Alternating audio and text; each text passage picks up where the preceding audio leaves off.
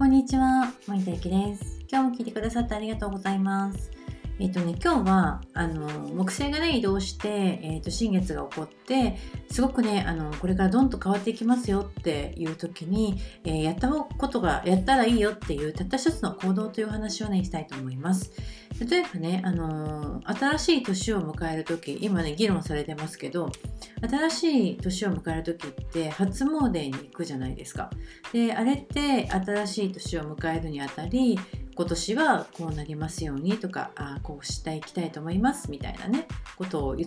えに行くと思うんですけれどもそしたらじゃあ2020年が終わって2020年のね12月の後半にグレートコンジャクションってすごい大きなイベントがあって要するにもう新しい年どころか新しい時代を迎えるにわけですよね。でその時に私たちも初詣と同じようにやっぱりこう感謝だったり新しい時代への区切りの行動をしたらいいんじゃないかなと思うんですけどそれは何をしたらいいと思いますか？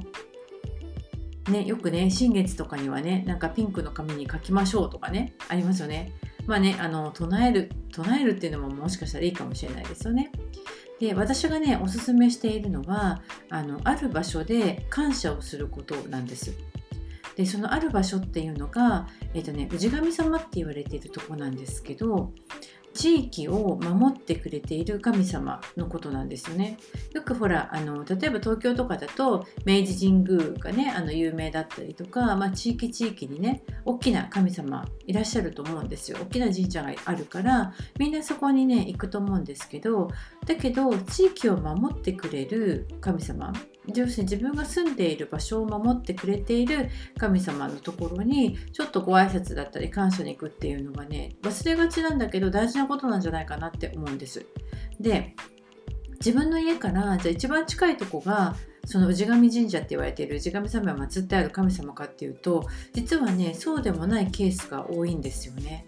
なのでもしね興味がある方自分の、えっと、地域を守ってくれている神様の氏神様の神様はどこだろうって思う方は、えっとね、なんとね神社庁っていうねあのところがあるんですよ。あなんだろうななんか観光庁とかねあの文化庁とか一緒で神社庁っていうところがあるのでそこにね一回電話して自分の住所を伝えると,、えっとね、伝え教えてくれるんです。あの電話だから無料で教えてくれるんですけど一回ね聞いてみるといいんじゃないかなと思います。でもしね、あのそれが分かったら、えっと、氏神神社に行っていただきたいなと思うんですけど行く時もなんかいきなり私たちもほらいきなりね知らない人が家にどこどこどこってやってきてもうよろしくねみたいな感じで言われたらなんだこいつって思うじゃないですか。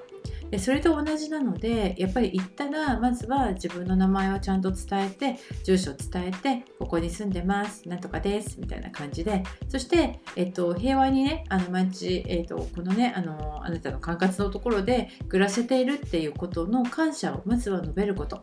そしてその後に願いに向かって、えっと、日々努力するっていうことそして努力できる環境を作っていただいている感謝もすることこれを忘れずにそして感謝を述べて、えー願いを述べて帰ってくるといいんじゃないかなと思います。えっとね起業してね成功している人のお家に行くと必ず神棚があります。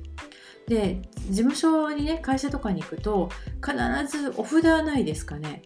それぐらいあの神社の存在神様の存在っていうのを、えー起業している人っていうのはやっぱり大事にしています。なんか最後は神頼みっていう言葉あるけどやっぱりねこう見えないものの力最後の力を助けを借りるその力を借りるっていうことって、えー大事なことだと思うしそれを力を借りれる人っていうのが、えーまあねあの世の中でこう必要とされていく人なんだろうと思うしそれはその力を借りたならばその力を借りて、えーできたこと活動させていただいていることに対してはやっぱりこうね最大限の努力をしていくっていうのは大事なことなんじゃないかなと思います。ということで、えーとね、有名な神社に、ね、行くのも全然いいんですけど